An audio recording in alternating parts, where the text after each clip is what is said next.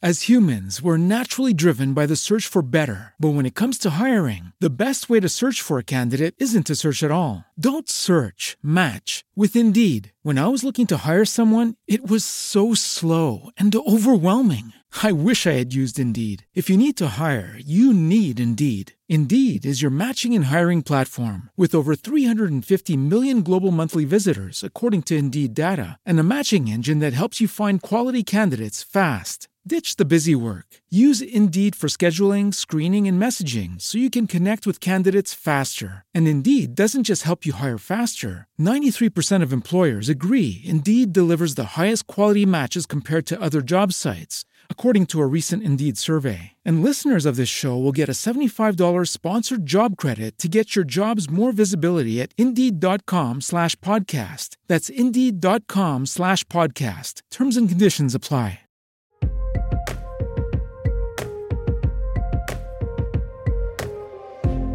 Sono Filippo Maria Battaglia e questo è Tra le righe, un podcast in cui parliamo di libri e di scrittura con autori, storici, critici ed editori.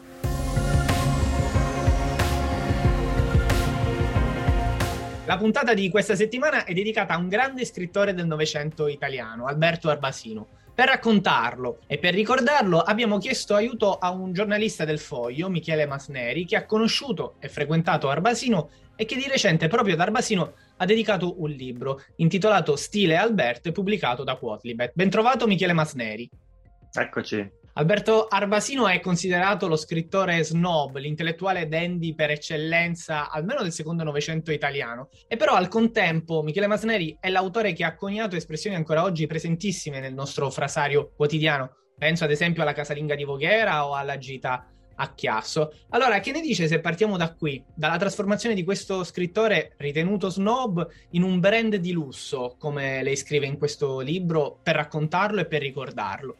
Ma intanto devo dire che lui era sia snob sia soprattutto molto divertente, per cui questi due aspetti coincidevano. Anzi, lui diciamo che considerava la noia il principale dei, dei peccati e dei difetti, per cui era uno scrittore molto divertente, per cui poteva parlare di temi altissimi e poi di cose molto popolari. Una delle cose più belle sue è un'intervista a Gianni Morandi, per esempio Parliamo della lingua di Arbasino, a partire magari da quello che lui scrive nell'anonimo lombardo. Il lavoro più giusto e più difficile che si possa fare oggi con la nostra lingua, scrive Arbasino nell'edizione del 1973, è proprio quello di reinventare sulla pagina, anche con virgolette e corsivi, il miglior sound dell'italiano parlato, conservandogli quel certo agio naturale. Cos'era quel certo agio naturale, Michele Masnei? Lui sosteneva che mm, bisognasse assolutamente superare questo confine che c'è sempre stato nella lingua italiana tra una lingua formale e forbita,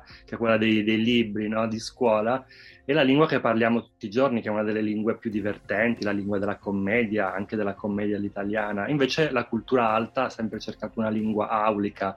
Lui invece voleva mh, mm, scrivere e vivere questa lingua vera. Questo è un dato molto importante sicuramente. Abbiamo parlato dell'importanza e della rilevanza di Arbasino anche attraverso uh, la sua lingua.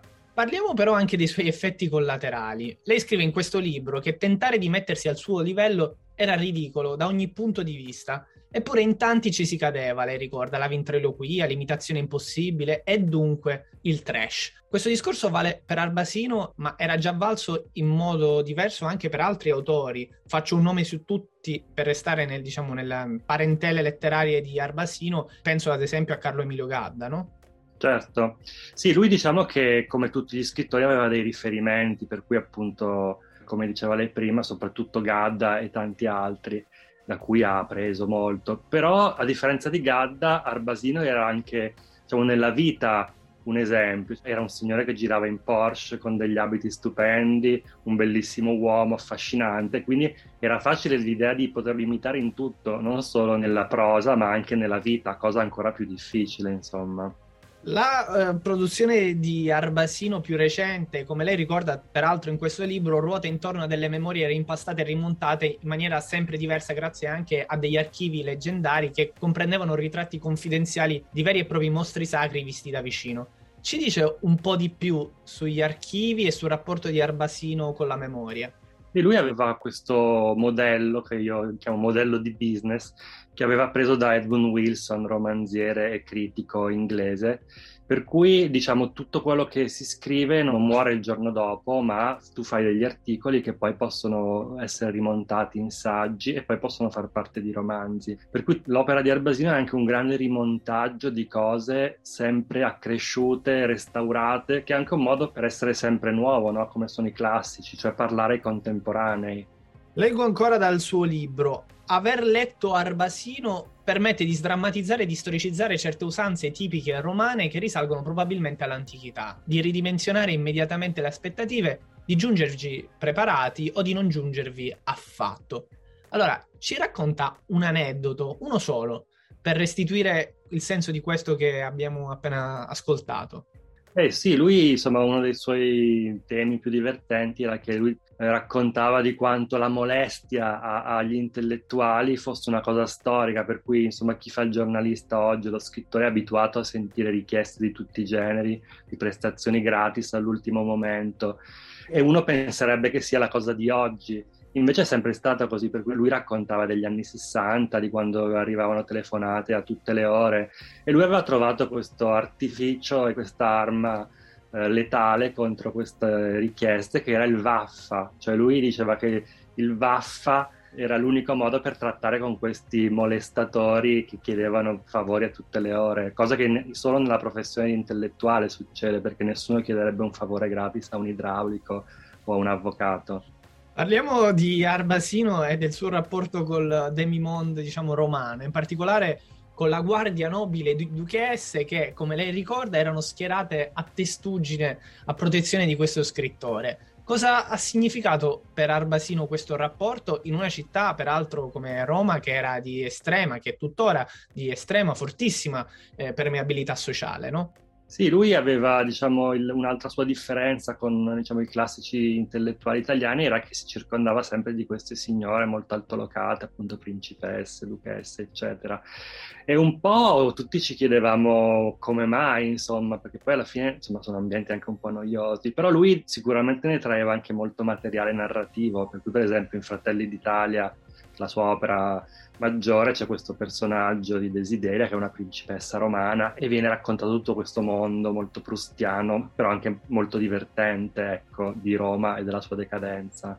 A un certo punto in questo libro lei paragona Darbasino a Google. Come il motore di ricerca lei scrive ci potevi fare tutto, leggere, trovare collegamenti, fare acquisti e c'era soprattutto la funzione Maps.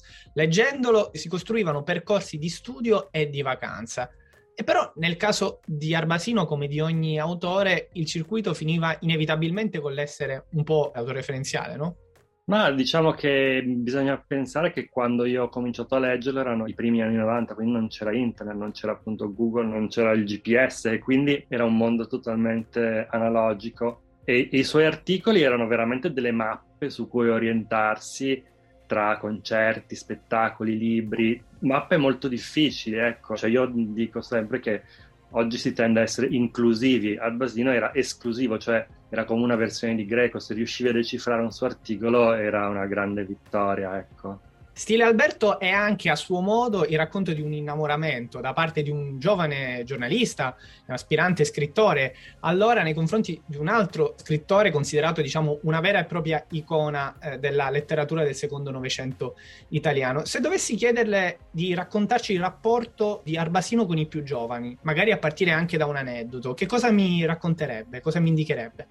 Beh, mi viene in mente, diciamo, Tondelli, per esempio, Pier Vittorio Tondelli a un certo punto diventò un giovane scrittore affermato negli anni Ottanta e cercò una specie di avvicinamento con Arbasino di cui si riconosceva come discepolo. E lì io ne parlo nel libro, c'è insomma una questione un po' di questo avvicinamento difficoltoso, perché da una parte Arbasino non aveva tanto il gusto dei discepoli, quindi tendeva a mettere un po' una distanza, anche con chi riconosceva come di talento. Per cui lui racconta che poi quando morì Tondelli, Arbasino racconta che per lui fu molto doloroso, però diceva io dovevo, stavo viaggiando, avevo i miei libri da scrivere, quindi diciamo non era sicuramente uno che, a cui piacesse l'idea di avere una corte di giovani attorno, lui faceva la sua vita, aveva il suo mondo e questo era un po' il suo stile, ecco, Alla fine delle nostre chiacchierate noi chiediamo ai nostri ospiti tre consigli eh, di lettura. Ora è inevitabile che io le chieda tre libri a cui lei è legato in particolare, tre su tutti.